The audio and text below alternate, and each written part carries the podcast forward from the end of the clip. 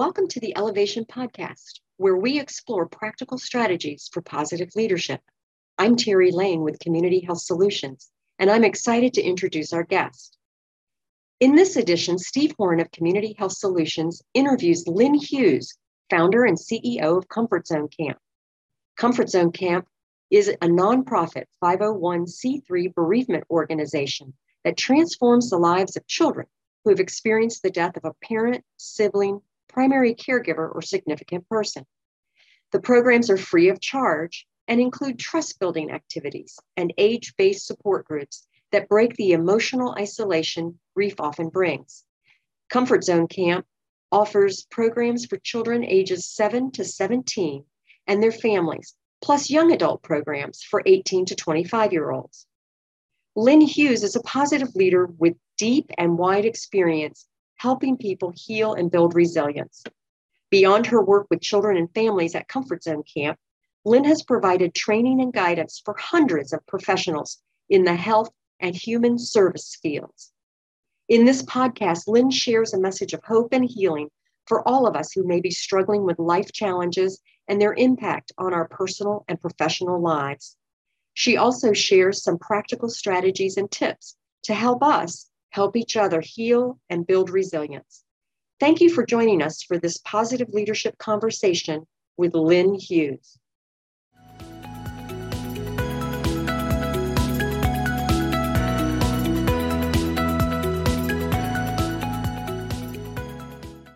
We're so happy to have with us today Lynne Hughes, founder and CEO of Comfort Zone Camp, to talk about finding resilience in challenging times. Welcome, Lynne. Thank you for having me. It's great to have you here. Let's jump right into it. First, some background. Tell us about Comfort Zone Camp, the organization, and what you're all about. Sure. Comfort Zone Camp is the nation's largest bereavement camp. We help grieving kids who've experienced the death of a close loved one, a parent, a sibling, primary caregiver, or a friend. We offer pre COVID weekend sleepover camps that are of no cost around the country, uh, although we're headquartered right here in Richmond, Virginia. And then post COVID, we had to pivot and we figured out how to do things virtually. So now we continue to offer virtual camps uh, for parents and for, for grieving kids. We offer them starting at age seven years old up to age 25 and uh, have found that the parent programs are really effective as well. Now that's a mission. Thanks for sharing. Lynne, every leader has their own journey and a personal story that leads them to where they are. Could you share a brief version of your personal story that led you to create Comfort Zone Camp? My my journey is interesting because it really is the personal and professional colliding. And sometimes you think your life is random, and then you kind of realize your whole life was in training for something. And I grew up in Michigan. I drink pop. I play euchre. If anybody is from the Midwest, and I am one of four and the only girl. And when I was nine years old, my mother uh, was playing tennis and pulled a muscle in her leg, and she died three days later from a blood clot from that muscle pull. So it was fluky, weird, almost never happens. Did happen to my family. Uh, my dad had a rough go of it. He was uh, didn't he knew how to be the dad and not how to take on the role of being the dad and the mom started dating right away, got married about a year after my mom died. And then the year after that, he had a heart attack and he died the day before I started junior high when I was 12. And I struggled with the why, as as adults do, but kids do as well, trying to find out, figure out why did this happen to me and make some sense of it. And for me, I thought I thought I was special. I was supposed to use my life in some way to make a difference. Had no idea what it meant, but it kind of gave me this purpose to keep going. So I did go to summer camp after my parents died. I loved it. It was a magical bubble where time stood still. You could get get back to being a kid again, and nobody really uh, cared about your loss. You just you you fit in, and, and I loved that bubble. So I got to college. I was at Michigan State, still feeling that pressure to use my life to make a difference. No idea what major it is to use your life to make a difference, uh, but I knew I wanted to be a camp counselor before I graduated. And so I went to a summer camp in the Poconos. And ironically, I met my husband, who was also a camp counselor at that summer camp, which I joke sounds like a bad TV movie, but true story. But he and I both shared a love for kids in summer camp. And we went three summers.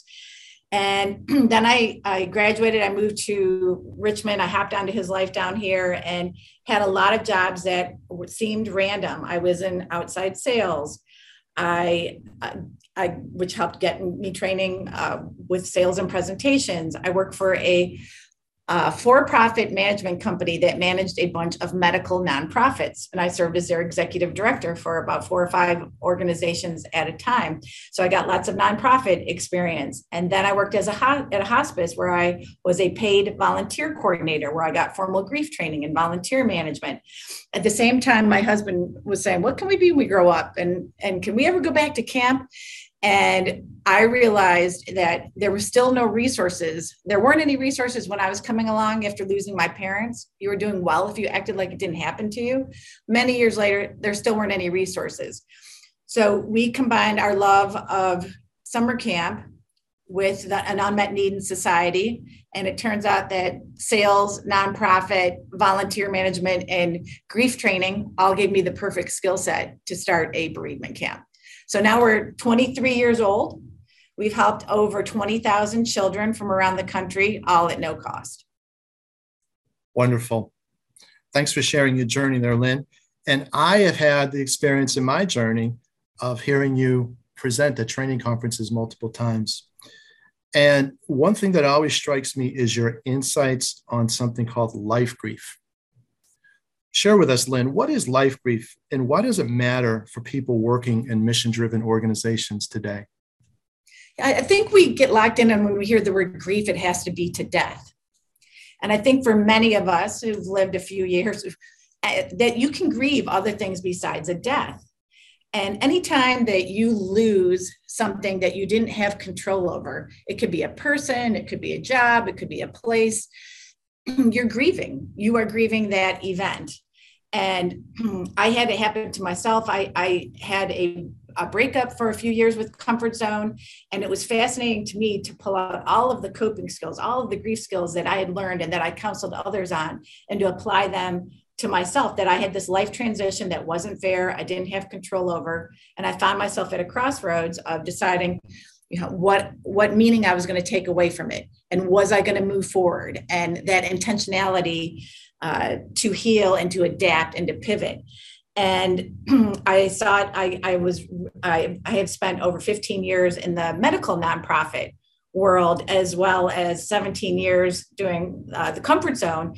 And when I was re-engaging in the medical nonprofit after a hiatus of about 12 years, what I came back and saw healthcare personnel doing that somebody changed the rules, the profession they signed up for wasn't how they were practicing medicine. They were at a crossroad. It wasn't fair. And they had to figure out are they going to adapt, pivot, burn out, or find purpose and meaning and move forward?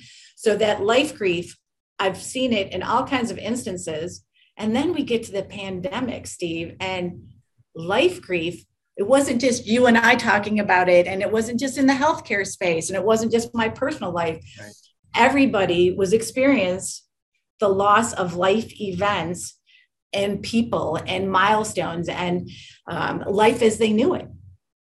And if you, you so everybody was grieving, grieving collectively, globally, um, so it was it was it was really uh, interesting to see, and I think people, if they didn't honor that or know that, I think that they might they struggled more, um, not being able to embrace what were those emotions and feelings, and the depression, anxiety, and you know what is this that I'm feeling? But it, it was grief, and it's it still is. We're still I mean, we're close to being out, depending on who you talk to, but it's been two years of life grieving that really resonates. And, and I think all of us, if we think through the relationships we have, the conversations we have, and even looking at ourselves, we may not use that phrase life grief, but it's certainly there.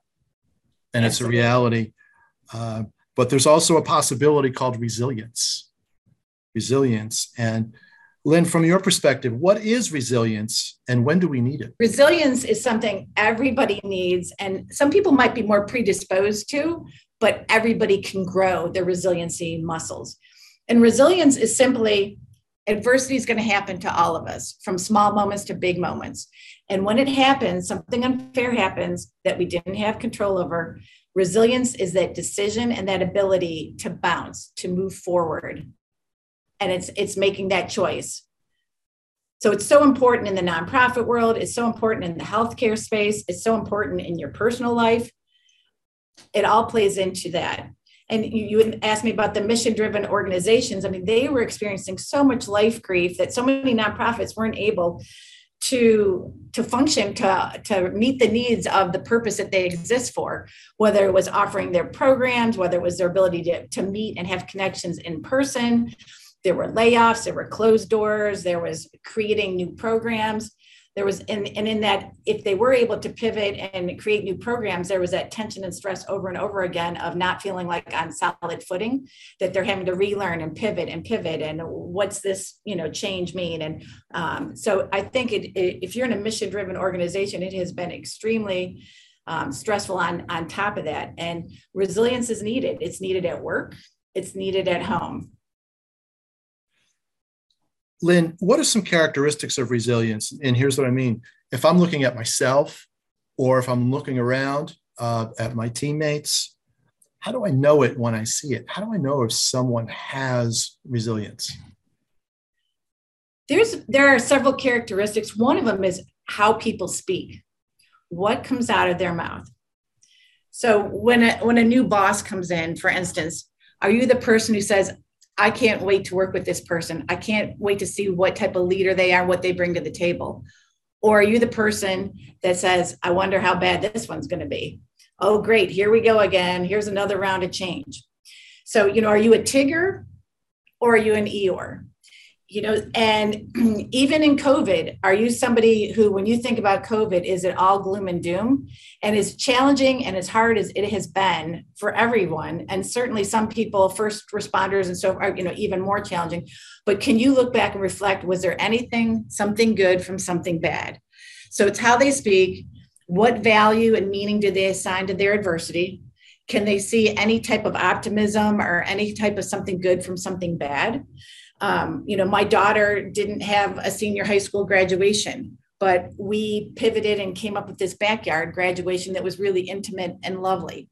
Uh, my son was supposed to be doing all these things at college. Instead, he came home. He lost a bunch of weight. He was home for his 21st birthday. He won an award, and we got to be with him when he got the award. I mean, there I could go on, and I'm that if you can see that there were even in the darkest moments that there was some some something good and something positive so it's how do you speak are you optimistic do you find purpose and meaning a lot of people who are resilient tend to, ha- tend to have strong faith or spirituality um, they tend to have strong relationships with with friends and coworkers humor uh, that they tend to be able to laugh at the ridiculousness of a situation or even themselves and another key one is the ability to forgive, whether they're able to forgive themselves for making mistakes or not being perfect, or forgive others in their life who might have harmed them intentionally or unintentionally. And when when we when we don't forgive and we carry heaviness around, that takes up space for joy or or optimism or hope. So really when we forgive, it's a gift to ourselves. So those are really the the, the characteristics of resilient people. Lynne, how can we find and strengthen our own resilience? If I'm looking at myself and I realize I have some days that are better than others and I'd like to be a more resilient person, uh, what are some practical things I can do to find and strengthen my own resilience? It, it is the act of being intentional about it. So, first, you got to speak it. You got to say you're going to do it, whether you do gratitude and come up with three things a day. And you, so you're retraining your brain, you're rewiring your brain. And when you think about it takes 21 days to form a new habit, think about two years of wiring our brain to be on guard, to be waiting for the other shoe to drop, to be a clenched fist during COVID. So creating new habits it's going to take it, it's we've been doing this more than 21 days. It's going to take at least 21 days to start rewiring our brain to exhale. And i would encourage people to what are make a list of what are the things that bring you joy? What are the things that put a smile on your face? And depending on your risk tolerance level can you start introducing stuff that maybe you haven't been able to do for the last two years you know maybe you used to be a have a book club and that book club hasn't been able to meet in person and now maybe you can meet in person. Or maybe you haven't felt comfortable going to the gym but you feel like you can get back to exercising. And so you need a plan you need to speak it. I really encourage people to have a plan for self-care and share share their self-care plan. Um, so whether you maybe you go to counseling maybe you have a life coach meditation um, but what are the things that help you drain off stress and also recharge your batteries and fill your soul. So it looks different for everybody. And certainly it can be different things at different seasons of your life as well as seasons of the year. Right now, you might be able to get back out and exercise outside because it's getting nice again. So I think it's really important to have that plan and re- and stick to it and make self-care a priority. Schedule it in like you schedule meetings. I really like the idea of having a plan um, and, also just starting with one or two things it, seems like it's really key to just get started. Um, whether we're teammates uh, or leaders in an organization, we look around and we care about the people that we work with every day. How can we help others find and strengthen their resilience? We can help others, one, by modeling self care. You know, if we're somebody who, you know, first one in, last one out, never takes vacation, we're not modeling self care. So, do you take a day off? Do you take a vacation? Do you ever leave for lunch? Um, so, you know, do we talk about if meditation is really something that that helps us? Do we talk? Do we talk about what helps us? So, being a light for others and a modeling for others. If you are sending emails at nine and ten at night, you're not modeling having any type of work life balance. So, I think one thing is to, to model it and implement it. And if you are a manager or leader, um, you know, make sure you're demonstrating that because even if you're not saying it, but you're doing it, you're sending that message to your workers that you're kind of expecting this type of behavior. Um, the other thing would be like, what can you, you know, so in addition to modeling it um, and speaking about, maybe it's volunteering, you share your volunteer experience and how much joy it brings you. But you could also offer to do something um, with that person. Maybe you walk with them at lunchtime walk the parking lot. So you you, you know you change the four walls and just kind of take a little break. Uh, maybe you're going to offer to be an accountability partner. Like even if you're just like let's maybe we're going to start a diet or maybe we're going to start exercise or maybe we're just going to like make a commitment to do something nice for ourselves and you create an accountability like hey i'm going to text you. I want to know steve you've been working so hard. What are you going to do nice for yourself? You just finished that big project. What are you doing i'm checking on you. I'm going to check on you and ask you what you did nice for yourself you know over the weekend or tonight. And so you can kind of create an accountability um, team and it, it's more fun to kind of do it um, together and to make self-care intentional.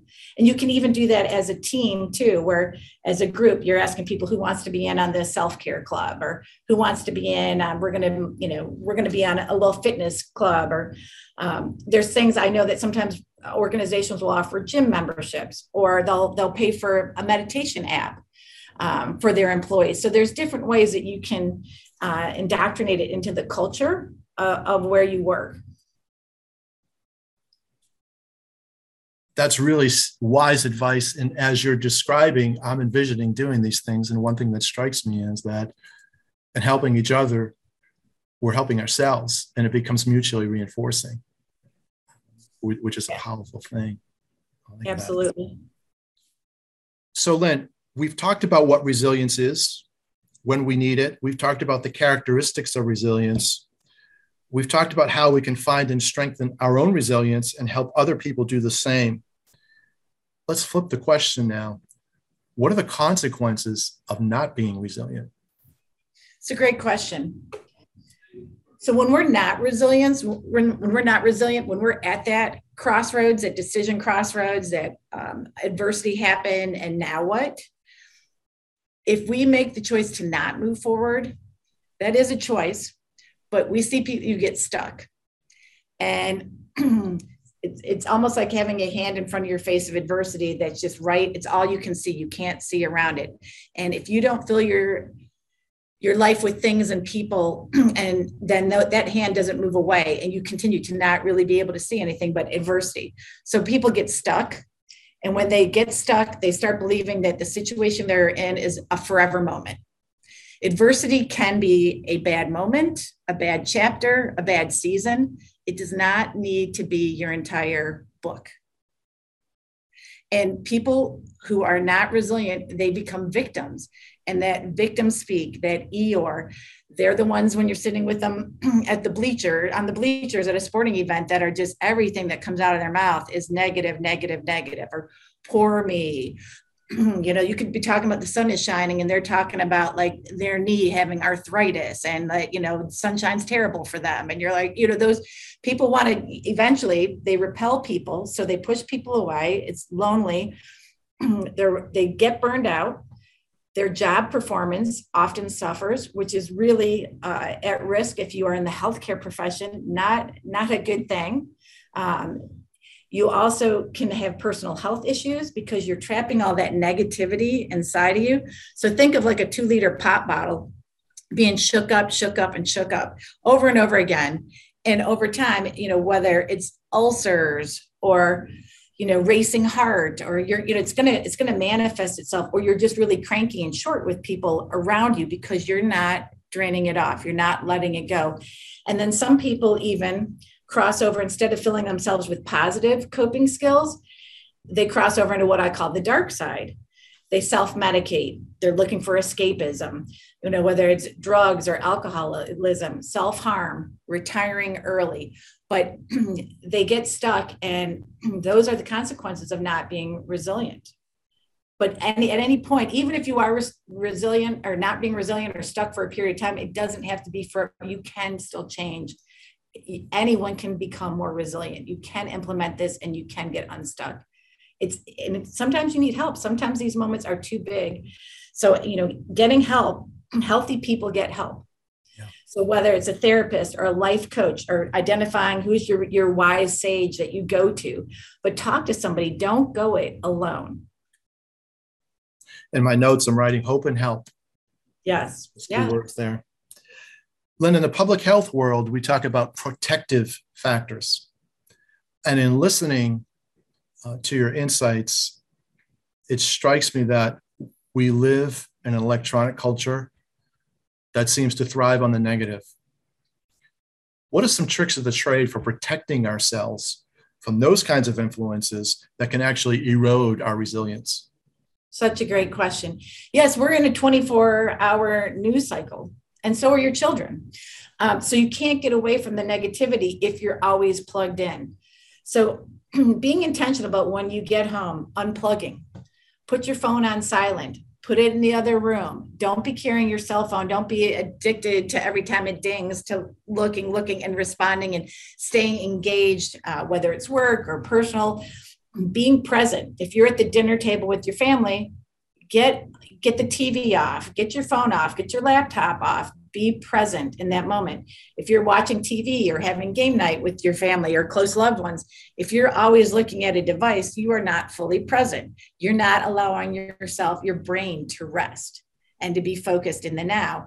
So that's really and and just the the continual and if you're watching whatever news channel, it doesn't matter who you pick, it is negative and it's nonstop. And if you're dealing with really heavy matters all day long, which if you're in the healthcare profession or nonprofit or just navigating COVID, guess what? You are, you need a break. Your mind, your body, you just need a break from it. So shutting that, shutting that off, doing something, getting outside the house, doing something where you can drain it off is really important. Also knowing your tell signs. So that mind body connection, when you start getting overloaded or getting really stressed, what where does it manifest? Is it stomach aches? Is it headaches? Do you get really sleepy? Do you get really forgetful? You can't find your, your glasses and they're on top of your head, or you lock your keys in the car running? I mean, what are your tell signs when you start really getting overwhelmed and knowing that you need to take some deep breaths and you need to unplug and um, recharge? Lynne Hughes, thank you for sharing your wisdom with us today. It's it's grounded, it's powerful, it's practical, it's helpful and it's hopeful. And we really appreciate it. And we wish you and Comfort Zone Camp all the best. Thank you so much.